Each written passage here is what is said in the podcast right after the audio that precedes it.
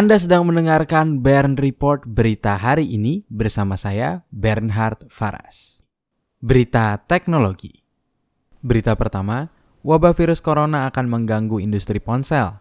Salah satu pelaku industri teknologi, Qualcomm, memprediksi wabah virus corona bisa menimbulkan ancaman potensial yang akan mengganggu manufaktur dan penjualan smartphone. Chief Financial Officer Qualcomm, Akash Palkhiwala, menyebut ada ketidakpastian yang signifikan terkait dampak dari virus corona terhadap permintaan dan rantai pasokan ponsel. Berita kedua, Instagram meraih pendapatan 273 triliun rupiah selama 2019. Instagram mencatatkan pendapatan sebesar 20 miliar dolar Amerika Serikat atau setara dengan 273,5 triliun rupiah. Angka tersebut dihasilkan dari layanan iklan Instagram sepanjang tahun 2019. Pendapatan yang dihasilkan oleh Instagram tercatat lebih besar dibandingkan YouTube. Dilaporkan bahwa YouTube menghasilkan pendapatan dari iklan sebesar 15 miliar dolar Amerika Serikat atau 205 triliun rupiah. Berita ketiga, Sony luncurkan situs resmi PlayStation 5. Pada situs tersebut tertulis PlayStation 5 akan segera datang dan meluncur pada musim liburan 2020.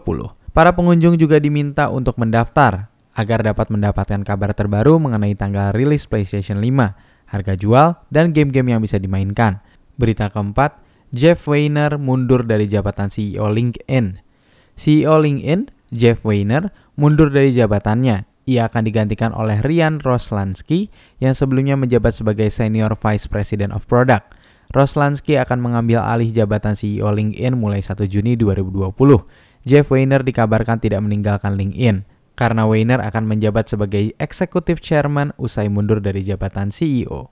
Berita kelima, pemerintah Irlandia selidiki Google dan Tinder terkait data pengguna. Pemerintah Irlandia menyelidiki perusahaan Google dan Tinder atas laporan pengambilan data pengguna di Eropa tanpa izin.